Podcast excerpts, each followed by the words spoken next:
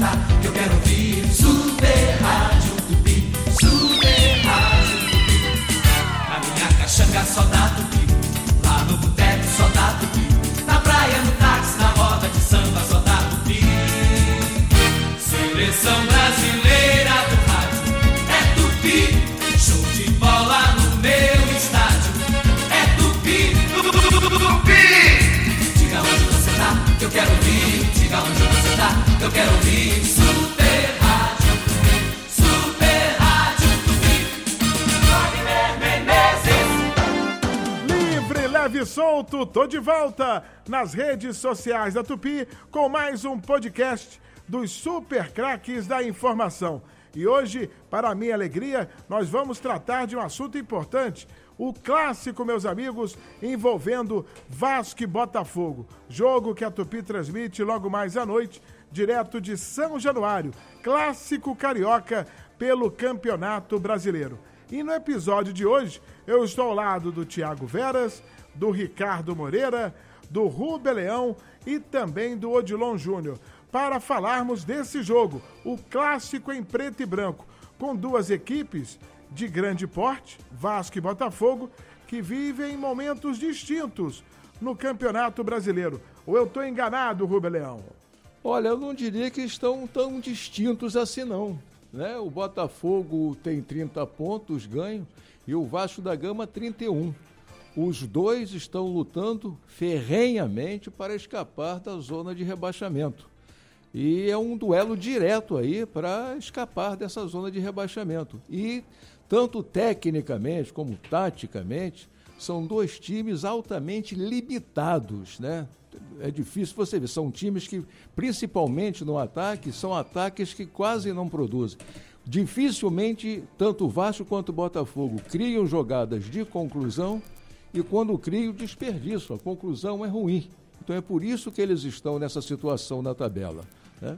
Pode ser que no clássico o jogo até se eleve um pouco técnico e taticamente, o que eu duvido muito, né? O Botafogo tem aí o Valentim chegando, examinando, tentando mudar um pouco, botar de acordo com a filosofia dele, mas eu acho que isso não é o suficiente para transformar o Botafogo num timaço, num bom time, ou num time pelo menos bom.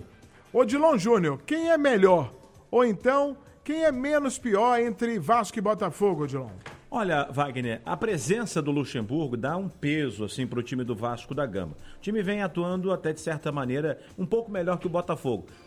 A prova disso é que o próprio Botafogo mandou embora o Barroca e trouxe de volta o Alberto Valentim. Não entendi muito não, tinha mandado embora o Valentim, não servia e tal, trouxeram o Barroca e aí agora de volta o Alberto Valentim. Talvez por conhecer o time, ou coisa que o vale, a questão salarial, o próprio treinador chegou a falar, a admitir que não é assim um treinador top de linha, mas é um treinador que está despontando, né? Vamos ver o que vai acontecer. Eu acho que a experiência do Luxemburgo Vasco também não tem um timaço assim não. Tanto é que o Talles Magno está servindo a seleção brasileira e não vai jogar. Então, meu amigo, o problema também tem aí. O Vasco não tem muitas peças. O Botafogo não tem lá um grande time. É muito difícil. As campanhas estão mais ou menos ali parecidas nesse Campeonato Brasileiro. É, o que chama mais atenção, Ricardo Moreira, é que lá atrás, no ano passado, esse treinador, Alberto Valentim, levou o Botafogo para o título estadual, deixou a equipe no meio da tabela, saiu no Brasileiro para receber uma proposta milionária para trabalhar no Egito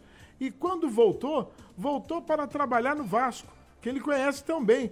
Que coisa essa roda viva de treinador, Ricardo? É verdade, Alberto Valentim saiu em alta do Botafogo, foi lá para o Pirâmide do Egito, trabalhar lá para o time lá do... Não tem mais faraó, né? O homem do dinheiro, o homem da grana. Sheik. É, Sheik. Se tivesse faraó, o faraó, mas os faraós acabaram, a linhagem dos faraós acabaram. Agora é o cara que mandava lá. Mas o cara era bilionário. Só que ele deixou o cara tão revoltado, mas tão revoltado, que o cara mandou o Valentim embora, mandou o Ribamar embora, mandou o time embora e acabou com o time. Não existe mais o Pirâmide. Ele fechou as portas, que era mais da saber desse trem, não. Por causa do Valentim. Esse era um Sheik mineiro, né? Isso, esse trem. É, meio revoltado. Aí o que acontece? E o Valentim vem já com prazo de validade, né? Segundo o Montenegro. Não, depois a gente dá R$200 pra ele, manda embora e muda tudo. Então o Botafogo de hoje não será o Botafogo de 2020. Nesse momento, eu concordo com o Odilon. Eu acho que o peso do Vanderlei é maior. Eu acho que Vasco e Botafogo estão no mesmo patamar de time de futebol. Tem esse garoto Talles Magno, que é diferenciado, e tem o Vanderlei. Isso aí, por si só, já dá ao Vasco um favoritismo. É, o detalhe aí, Thiago Veras, você que acompanhou na última segunda-feira a apresentação do Alberto Valentim, muita gente afirmando que ele tem prazo de validade, mas pegando esse elenco todo do Botafogo, vários também não devem continuar para o próximo ano, hein? É, a tendência é essa, né, Wagner? Que o Botafogo tem uma mudança no seu futebol, mudança de comando, sendo transformado em empresa, automaticamente com maior investimento, o Botafogo possa ter também melhores jogadores e uma performance diferente em 2020 do que, por exemplo, vem tendo em 2019. O futebol do Botafogo nesse ano é fraquíssimo, né? Um péssimo campeonato estadual, eliminado cedo na Copa do Brasil, caiu nas oitavas da Sul-Americana e briga até por Sul-Americana, mas também por rebaixamento no Campeonato Brasileiro. Então, o Botafogo faz uma temporada muito ruim e eu não acredito que no ano que vem tenha uma temporada ainda pior do que está fazendo agora. São duas marcas fortes, Vasco e Botafogo, com história, com tradição. Você investiria o seu dinheiro, você empresário, nessas duas marcas que hoje estão em decadência no futebol, Rubem Leão? Hoje não. Se não houvesse mudança, hoje não. Da maneira que Vasco vem sendo administrado já há algum tempo e da maneira que o Botafogo está sendo administrado, você vê, o resultado é esse. Aí dívidas impagáveis que refletem dentro de campo. Há quanto tempo o Vasco não tem um grande time? É de 2000, quando foi campeão, e depois. Há quanto tempo o Botafogo não tem um grande time? Talvez 95. Fora isso, foram times regulares. O Vasco chegou uma vez a Libertadores, foi campeão nesse período, nesse século. O Vasco foi campeão apenas uma vez da Copa do Brasil, em 2012, quando foi o melhor momento do Vasco nesse século. E o Botafogo, nesse século, fez o quê? Ganhou o estadual. Quando participam da Libertadores, é um vexame só. Quando não sai na primeira fase de grupo, sai na primeira logo no primeiro mata-mata. Não dá para você investir da maneira que eles são administrados. A gente está aqui nesse podcast até para passar para quem está ouvindo a noção exata do que é o futebol. Minha amiga, meu amigo, é o seguinte: não dá para fazer futebol sem dinheiro. Ou eu estou enganado, Odilon Jr.? Não, você tem toda a razão. Como é que faz futebol sem dinheiro? Diria o Otto Glória, não se faz omelete sem quebrar os ovos, né? Então, não tem dinheiro, não tem time. Só que assim, Wagner, tem um outro detalhe. O Flamengo também estava atolado em dívidas. Aí você pega, né, toda a reestruturação financeira que foi feita lá pelo Bandeira de Melo e tal, uma equipe, apuraram, fizeram ali o levantamento dos números, etc, que tais, e conseguiram ali dar um jeito no Flamengo. Não foi através de mágica, mas conseguiram equacionar. O problema todo desses dois clubes, principalmente o Vasco da Gama, me parece ser a forma política, a divisão interna que se tem. Aí fica um pouco mais complicado de você tentar equacionar. Se todos remassem para o mesmo lado, certamente a nau vascaína poderia seguir para mares mais tranquilos. Pelo lado do Botafogo, não sei se a política interfere tanto assim. De qualquer maneira, me parece que a gestão não fala a mesma língua. É, Ricardo Moreira, a gestão do Vasco sempre está rachada, já não é de hoje. 40, 50 anos atrás. O Vasco, infelizmente, não é um clube unido politicamente. O Vasco vive sérias complicações há muitos anos. Há muitos anos que a política interna do Vasco vem atrapalhando o clube. Isso é inegável. Quem conhece o Vasco de dentro sabe perfeitamente o que é a política interna do clube.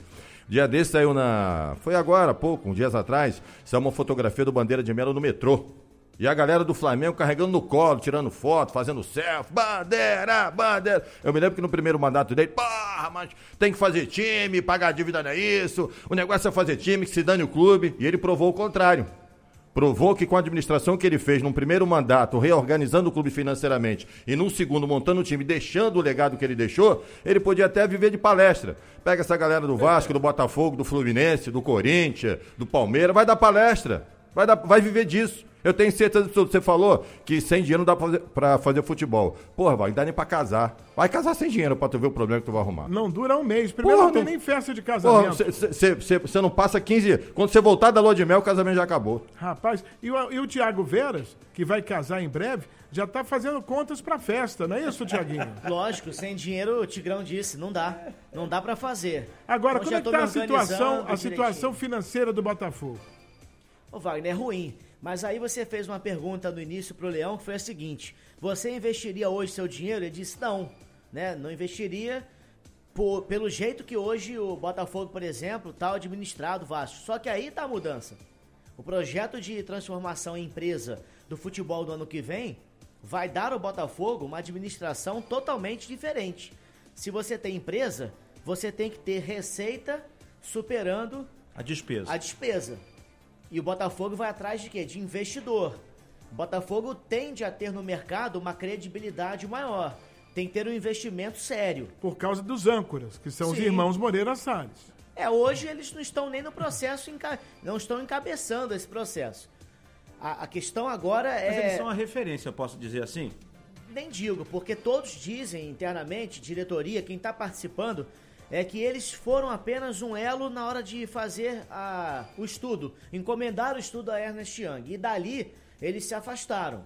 Aí com o estudo pronto... Quem está hoje nessa lista, né, do projeto, e ela é encabeçada pelo ex-presidente Carlos Augusto Montenegro e outros membros da diretoria, são eles que estão construindo para que o Botafogo possa, no mercado, ter esse embasamento total, um projeto pronto e buscar investidor. Vai ser uma empresa nacional, vai ser também uma empresa internacional, vão ser 30, 50 pessoas que vão investir. Vão captar recursos. Então, o Botafogo tende a ser um clube diferente, com responsabilidade na sua administração, diferente do que sempre aconteceu no futebol. Naquela velha administração, dirigente, vice-futebol, você empurra com a barriga, você contrata jogador, não paga os encargos, FGTS, quando você vai ver se tem dívida fiscal, trabalhista, com o governo, com tudo. O grande detalhe aí, se a gente pegar realmente o que está acontecendo, é que o torcedor é imediato, né? O cara que está me ouvindo agora, no site da Tupi, tupi.fm, ele quer que o clube dele, já no ano seguinte, já brigue por títulos. E isso não vai acontecer com o Botafogo. Assim não, Botafogo, né? Não é assim, não. Não vai ser assim. E tampouco com o Vasco.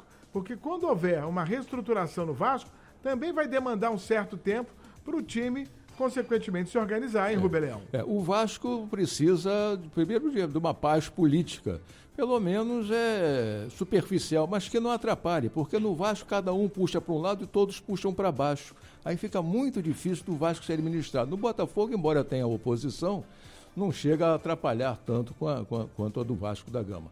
E agora, o Botafogo fazendo essa gestão que ele está prevendo para o próximo ano, gestão altamente profissional, com investimentos, e investimento você tem que dar conta do que você investe numa empresa que eu dirijo. Eu tenho que dar conta a você, e para dar conta a você eu tenho que dirigir muito bem para ter lucro já na frente até e poder cada vez mais ir melhorando o seu elenco. Eu acho que o melhor exemplo para a gente é só se mirar no Flamengo. O Bandeira de Melo, quando começou, falou, nos 2 primeiros anos eu vou... ver só a parte financeira, vou colocar a parte financeira funcionando. A partir daí vou começar a fazer as contratações para disputar os títulos.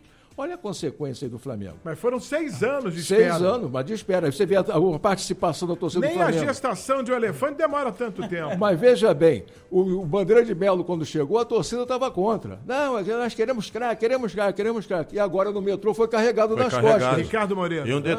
E um detalhe, ô Wagner Menezes, se deu certo no Flamengo, o Apolinho sempre fala, o Flamengo é um gigante que se alimenta de vitórias. Ele abriu mão de 2 a 3 anos dessas vitórias e conseguiu. Então, se o Bandeira conseguiu, com a pressão toda que é o Flamengo, o Botafogo também consegue, porque, convenhamos, a pressão vai ser bem menor. É verdade. Vamos aos palpites. Já estamos chegando aqui na reta final do nosso podcast. Logo mais, tem Botafogo e Vasco. Na verdade, é Vasco e Botafogo em São Januário.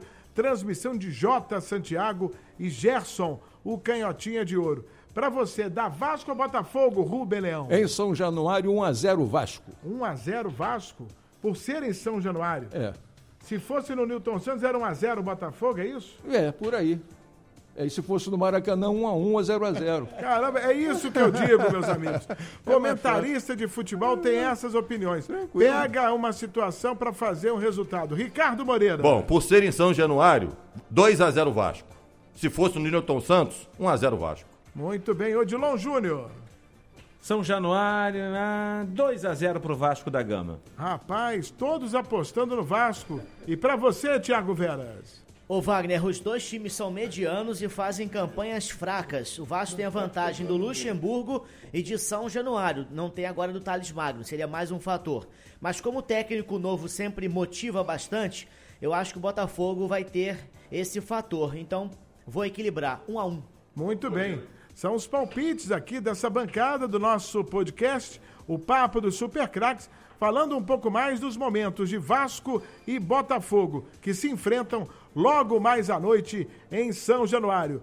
Voltamos em breve com mais um assunto palpitante só para você. A nova marca da Tupi está